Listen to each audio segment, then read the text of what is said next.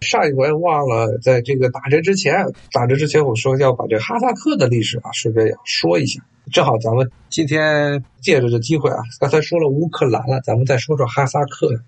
哈萨克啊，当时是大家很多人把这个词和哥萨克混在一起的。哈萨克和哥萨克是两个东西。哥萨克是南俄地区啊，俄国南部地区，包括乌克兰一带，当时的一个半游牧、半定居的这么一批的这个。可以说是亡命之徒啊！从这些农奴主的大庄园中逃出来，这些农奴他们获取了自由之后，形成了一系列的军事部落。这是哥萨克。哈萨克是什么？哈萨克是与这个哥萨克的起源，也就是南俄草原隔了十万八千里，同样也是草原地带，但是它是在中亚，中亚地区。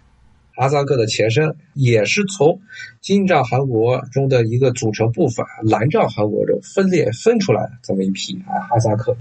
而且，还是大家我一直在强调，民族建构现代民族的建构，很多时候非常多的时候是建立在想象的共同体之上，很多时候是一种政治上的操作，而不是一个历史的文化的沿袭。最典型的一个例子就是哈萨克这个民族，哈萨克是当时怎么回事呢？它是怎么形成了现在这么一个国家的？大家刚才说了啊，在金帐汗国分崩离析，蓝帐这一块。啊，形成了一系列的这些地方势力，其中很重要的一个呢，是叫做越级别，乌兹别克，就是跟现在的乌兹别克，我们老说乌兹别克，包括中国还有乌兹别克族，乌兹别克斯坦，它是乌兹别克，乌兹别克是越级别，这两个萨克都是草原，对，可以说都是草原养蛊豢养出来的，当然两个它的词源和它的起源是完全没有任何关系，只不过是第一个字儿，中文看着是一样的。一个是俄语，一个是突厥语系中的清察支的突厥语系，啊，两个起源不一样。那这哈萨克是怎么来的？刚才说了，这个金帐汗国啊，清察汗国、蒙古四大汗国崩溃之后，中亚这边一系列的军阀，其中最出名的一个就是越级别啊，乌兹别克，其实就是乌兹别克。现在的乌兹别克族或者乌兹别克斯坦的主体民族乌兹别克族啊，它是一个突厥语系的这么一个民族。乌兹别克语跟中国的维吾尔语非常的相近，因为这两个语言，维吾尔语和乌兹别克语有一个共同的起源，就是蒙古统治中亚时期的通用的突厥语，也就是察合台语，最后分化出来的啊，乌兹别克语和这维吾尔语。然后呢，但是呢，历史上的这种越级别或者乌兹别克部落，它的起源其实不是在现在的乌兹别克斯坦，它是在哈萨克这一片。从哈萨克一直到南边的河州地区，也就中亚的这些农业灌溉地之间的这一大片的沙漠和草原地带，这些是乌兹别克最早时候的越级别的这些游牧部落，他们的起源。而这些部落都是蒙古人，或者是突厥化的蒙古人。很多人他讲的是一种半突厥、半土蒙古的语言。其中最出名的一个军阀头目是谁呢？就是西班尼。这可能大家如果对中亚历史比较感兴趣，可能知道他现在也是被当做乌兹别克斯坦的国父之一，因为他是越级别乌兹别克部落的这么一个最出名的这么一个大佬。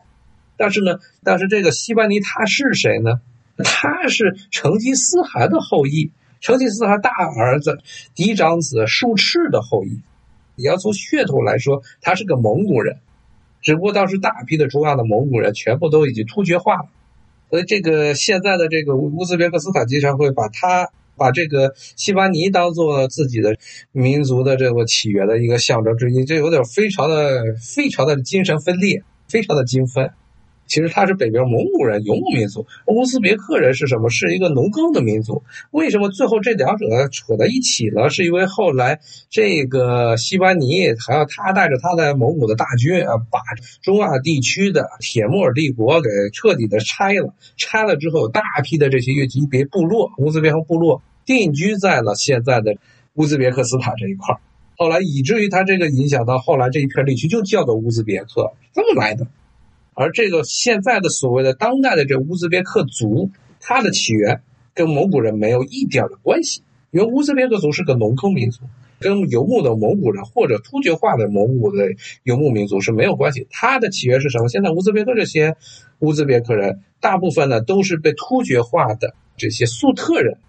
啊，粟特人讲伊朗跟伊朗的东伊朗语系有是密不可分关系的这些粟特人，他们逐步的因为长期是受到各个突厥王朝的统治，最后慢慢他们的语言也都突厥化之后形成的这么一个大的一个群体，是这样形成的。包括你看这个大家都知道这高仙芝，唐朝的时候著名的大将高仙芝。说当时这个带着安西大都护府的军队啊，去中亚跟这个阿拉伯阿巴斯帝国对着杠。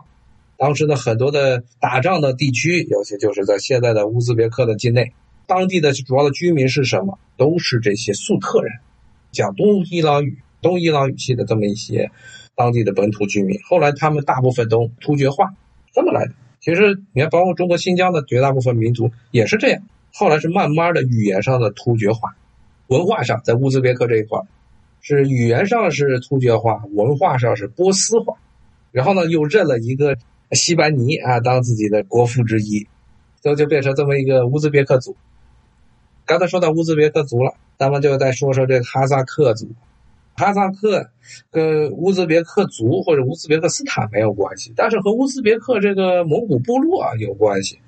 因为刚才说了，西班尼是最著名的，整个这个所谓的乌兹别克部落啊，就最著名的一个大军阀。但是他晚年的时候干了一件非常蠢的事情，就是跟当时刚刚崛起的、正是处于一个上升势头的波斯的新的一个波斯王朝、新的一个波斯帝国萨法维帝国、萨法维王朝杠起来。而且当时萨法维是刚刚把整个波斯地区全部统一了，他们的第一任的萨法维王朝的第一任的皇帝。这伊斯玛仪啊，是一个可以说是拿了拿了这么一个穿越剧的这个男主的剧本，天选之子，十几岁起兵，二十来岁的时候就席卷了整个波斯地区，波斯高原，把整个波斯地区全部都纳入了自己的统治之下。他的这个成就啊，不亚于啊中国很多这些呃历史粉丝们喜欢说的刘秀，还有光武帝刘秀，也是一个。不能说是非常卑微啊，也有一定势力，但是势力非常微弱的、非常小的这么一个起源。最后呢，花了十几年时间，成为了整个一大片地区的这么一个皇帝。伊斯玛仪当时就这么一个情况。当时伊斯玛仪刚刚兴起，萨法维王朝刚刚兴起的时候，这个乌兹别克大汗提班尼已经把当时中亚地区本来的这个主子铁木尔帝国彻底的卸了、拆了。然后自己占领了整个现在乌兹别克斯坦的那些大城萨瓦尔汗，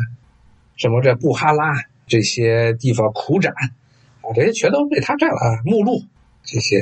著名的大城。然后这个时候，两个国家，乌兹别克和萨法维王朝接掌了。他们在这个波斯的东北部地区，也就呼罗珊这一块啊，两个地区就出现了摩擦。然后呢，这个西班尼他就倚老卖老，他觉得自己牛逼啊，因为他征服的是铁木尔。铁木尔那是在整个十五世纪的时候，在中亚、西亚，甚至在东欧的很多地区，只要是你听见瘸子铁木尔的大名，那都是大家闻风丧胆。听见他的名字，大家就马上跪下来。当时非常著名的一个军阀，打遍整个这个中东地区和中亚地区无敌手的这么一个人。他的子嗣后来建立了铁木尔帝国，他把这个帝国给拆了，拆了之后。然后呢，这边波斯这边新兴了一个新的王朝萨法维，然后呢，这两国的君主围绕着这个边界的这些冲突就经常吵架。然后呢，最重要的一点呢是惹火了伊斯玛仪的一点呢是什么呢？是这个西班尼啊，这乌兹别克大汗派使者啊送给了伊斯玛仪一个碗，一个饭碗，结果马上让这个伊斯玛仪大怒。为什么会他大怒呢？因为啊，在西班尼看来，他是正统的、正统的朝天文、正统的正黄旗，他可是蒙古成吉思汗嫡长子术赤的直系后代。当年这些什么波斯人，无论波斯人还是什么中亚这粟特人，包括什么东欧这边的像俄罗斯人、罗斯人的什么土耳其的这些突厥人，那不都是在跪舔？包括啊，中国这边元朝。所有的人不都是在跪舔成吉思汗的后裔？成吉思汗的后代才能去做一个地区的皇帝，一个地区的大汗。然后呢，他其实就跟伊斯玛仪说：“我出身非常高贵，那我为什么要给你一个碗呢？我这是赏给你个要饭的碗。因为伊斯玛仪他的出身和成吉思汗的后裔出身的西巴尼非常的不一样。那伊斯玛仪他出身是什么？他出身就是萨法维教团，也就是他这个王朝的名字萨法维王朝，是一个什叶派的。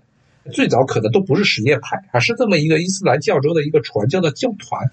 那这个教团呢，当时在中亚的这些，包括西亚地区很多人的眼中啊，所谓这传教教团是什么？就有点像中国这些托钵僧人一样，上街。弄一个碗，到处去行乞化缘的啊，是这么一个。你跑到那人家这些大领主家里门口去要饭，赏你嗟来之食，这么一种感觉。说你就是一托要饭的，托要饭的教团的领袖的后代。说尼斯玛仪，我呢是正统的啊，朝天文正黄旗后代。然后呢，这个伊斯玛仪就大怒，他认为自己才是天选之子，十几岁就起兵，未成年的时候。十来岁，就差不多高中生。日本的这个很标准的日本的动漫，这什么穿越剧啊，日本的这种轻小说中的这种男主啊，一般都是这高中生啊，穿越到异世界，然后呢，这个把整个地区给征服。伊斯玛仪就这样，他高中生的年纪啊，他起兵把整个波斯帝国给重建了，重建了波斯帝国。他能受这个辱，他就最后呢是与这个乌兹别克、越级别啊，这个西班尼大汗开战。而且呢，当时的是用了些计谋，不断的引诱啊，这个西班尼的军队进入这个波斯人的包围圈。最后呢，是把整个西班尼的一两万军队，当时西班牙轻敌了啊，全部团团围包围在一块儿。休队之后开后宫啊，对，这个伊斯玛仪真的就是这么一个人。他这个十几岁起兵，然后呢，很快的建立这个庞大帝国，然后有一个很大的后宫。而且呢，他虽然他的祖先是伊斯兰教的一个传教的教团，大家也知道，伊斯兰教原则上不准喝酒，但是呢，他是过着酒池肉林的生活，尤其到晚年酗酒非常严重。当然，他酗酒严重是另外一个原因啊。咱们有机会可以再讲讲这个啊伊斯玛仪的故事啊，他这个故事非常传奇。晚些回到这个西班尼啊，西班尼这个就被围住了。整个他那个大军啊，两万大军啊，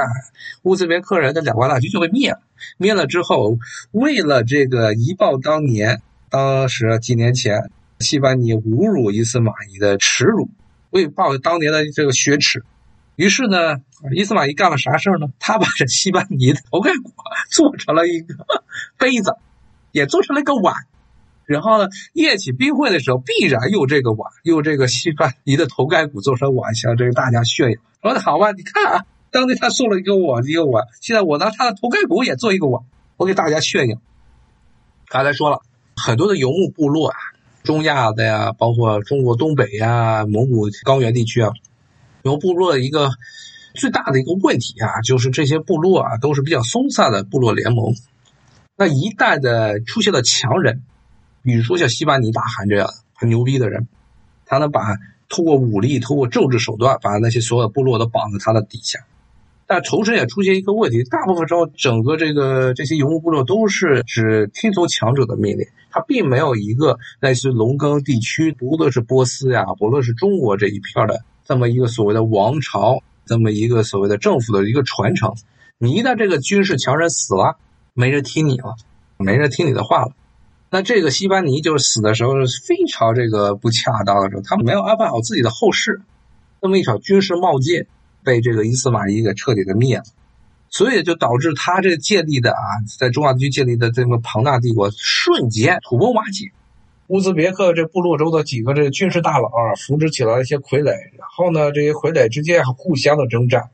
有一些人想去待在农耕地区，现在乌兹别克这一块还有很多的部落，他还是认为啊，我们更适合这个游牧的生活。那这些适合觉得自己喜欢游牧部落的，就留在了现在的哈萨克这一带。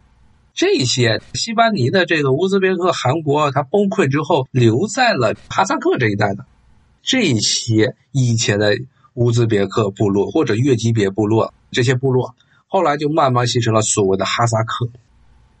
啊，刚才说到了哈萨克，刚才我一开始还跟大家讲啊，中国人是喜欢内卷，但是这些西方国家、欧美国家的这个传统是内卷太激烈了，他就要对外打杀，转移国内的这些矛盾。所以呢，就是因为现在内部矛盾太多，啊，所以他必须要往外转。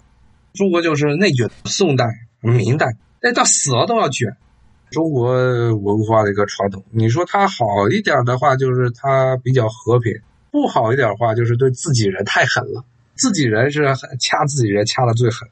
中国的这种文化的一个传统吧，我们不说它好，也不能说它坏，有好的地方，也有不好的地方。一般说咱们要搞建设，说不香嘛，这典型的是中国人的思想。这个美国人的思想就是，你这国内现在矛盾怎么，我们去外面打一架，烧一把火。然后还是回到啊，刚才说的这个哈萨克，那么越级别乌兹别克韩国崩溃之后，留在了现在的原来游牧区的这些部落啊，就形成了后来的哈萨克。那哈萨克逐渐就演化成了所谓的三个主要的这么一个部落实体：大玉兹、小玉兹和中玉兹。大玉兹是在哪儿呢？大玉兹其实就在后来被沙皇俄国割掉的中国的新疆的那些地区。位于巴尔喀什湖啊，到现在伊犁之间的这一大片的草原地带，这是大玉兹。然后中玉兹就是在大玉兹再往西走那一大片的这些草原是中玉兹。然后呢，靠近了这俄国在整个中亚地区的武装殖民的这个大本营叫奥伦堡，奥伦堡的这一块是现在的哈萨克斯坦和俄国在西部的边境地区这一块，那个地方是小玉子，是分成其实三个大的。部落联合体，那么他们总共来说是叫做哈萨克。那这个其实形成的时间是非常晚。西班尼被杀，西班尼被杀是十六世纪的事情。真正哈萨克人形成的一些部落啊联盟，哎，差不多也就是十七世纪、十七世纪的事情。甚至当时形成的时候，还有很多的蒙古部落呢，或者这些游牧突厥化的蒙古的部落啊，它还都不是这个信奉伊斯兰教，是后来慢慢的，他们是呃中亚地区最后一批信奉伊斯兰教的这个游牧民族。而且呢，刚才说了，这个几个是三个玉兹啊，小玉兹、中玉兹、大玉兹，但这些都不是一个完整的部落，是一个部落底下有很多的联合体。然后呢，这些部落呢在中间呢一起开会，然后选一个大汗。而这种情况就导致了一个什么后果呢？就是这个哈萨克这些游牧民族啊，他们一开始就是反对有这么一个重要的政府，反政府、反中央政府啊，反对有强制政治。这么一帮的这些游牧部落，他们所形成的这么一个游牧部落的联合群，所以他们虽然名义上选一个大汗，但这个大汗他的这个影响力非常有限，绝大部分时候啊管不住底下的这些各个部落，这些部落的酋长，所以他很长一段时间处于一个虚的这么一个汗位，说有汗，但是这汗特别是跟蒙古的真正的蒙古大汗比起来是没有一点的这个影响力。纯粹就是一个名誉上的这么标志，也是因为这个原因啊，导致了这个哈萨克，它虽然也是游牧民族，咱们老觉得游牧民族可能会非常会打仗，但必须是能把这些游牧民族四分五裂的游牧部落全部都统一在自己麾下的那些游牧民族的手里才会打仗。像哈萨克这种，就是一盘散沙，有点相当于一个邦联，他这个大汗啥什么人都指挥不动，只能指挥动自己部落的这些士兵。所以呢，从他这个形成了这么一个哈萨克的这么一个部落联合体之后呢，就不断的受到外界的侵略。俄国人从西边过来，刚才说了，奥伦堡是当时他俄国人征服了整个西伯利亚汗国之后建立的这么一个军事要塞，不断的向这哈萨克这个草原这里边渗透，然后直接导致的结果就是中玉小玉子离俄国最近的小玉子，很快的就变成了俄国人的傀儡。包括现在的这个，在整个哈萨克斯坦境内，可能是俄化现象最严重的，其实也就是小玉兹这边可能最严重，啊因为当时其实俄国人基本上就把那块当做自己的这个领地来使唤了。中玉兹和大玉兹这一块呢，成了是什么样一个情况呢？因为他们的战斗能力太过虚弱，成了中国新疆这些蒙古部落用来刷经验的地方。一出事儿，特别是中国新疆那边的西部的莫西蒙古嘛，著名的莫西蒙古是什么？就明代说瓦剌，然后到了清代是卫拉特，这是蒙古的几个大的分支之一。这些部落啊，一般是跟东边的喀尔喀呀、外蒙的那边喀尔喀呀、漠南的这些蒙古啊、青海的蒙古部落啊，互相掐的时候，或者包括跟天山南路的啊，这叶尔羌汗国，也是蒙古人后裔建立的叶尔羌汗国啊，这掐的时候啊，出了事儿，打不过。赔了牛马，赔了牲畜，赔了女人、老婆，怎么办？就去哈萨克那儿抢。因为这些蒙古部落特别是卫拉特蒙古，他在明清两代的时候，经常的表现出非常强大的这个组织性，特别是啊，特别是到了这个清朝康熙年间，出现了一个活佛，活佛大汗，也就是噶尔丹啊，大家可能都非常熟悉的，看什么康熙王朝都经常蹦出来的一个家伙，噶尔丹。噶尔丹是把整个啊这个卫拉特蒙古给改造，改造成了一个准噶尔汗国。准噶尔，因为噶尔丹他是准噶尔部的，准噶尔部，准噶尔部是卫拉特蒙古中的一个部落。他这些一系列的改制之后啊，就完全的剥夺了部落里的这些酋长他的这些指挥的权利，这些所谓部落的这些汗他的这些对部落的管制权，而是所有的这些真正的部落的管理者是大汗派出去宰相。要大家强调一个非常有趣的事情啊，就是咱老说这个，经常会强调说中国文化圈、汉文化圈，咱们一家讲的除了中国之外，就是什么这个朝鲜呐、日本呐、越南呀，一般一说就这仨。其实啊，蒙古包括草原地带，特别是从这个元代之后，元代之后的这一系列的蒙古部落，是受到汉文化影响非常非常深远的。他们宗教上是跟着这个西藏藏传佛教的黄教走，但是很多的这个文化上有大量的这个汉文化的影子。比如说蒙古人很喜欢听那个《三国演义》，很多的戏本《三国演义》的，还自己还给发挥了。还有什么这个什么初唐、早唐的很多的这些戏本，包括呢蒙古人的很多的这些官位爵位，都是直接从汉语里译出来的。比如说，大家都知道有个著名的清朝在后金，包括清朝的第一任这个皇帝，或者后金的第二任这首长皇太极，他是女真人或者满族人。但这个皇太极这个名字，矮西觉罗皇太极，哎，这皇太极这名字是来自于蒙古语，皇太极来自于蒙古语。那蒙古语里的这个皇太极，皇太极是什么东西？就是汉语里的皇太子，就是皇太子。然后蒙古人把这个。很多的这些蒙古的部落啊，特别是大的这种蒙古的汗国部落啊，一般是大酋长。如果他不能称自己大汗或者可汗的话，那么这下一级就是皇太极，太极。然后这个名字到了清朝这边，清朝或者清太宗啊这边，他就把自己的名字就直接叫到了皇太极。好吧，那今天咱们就先说到这儿，谢谢大家，咱们下回再见，拜拜。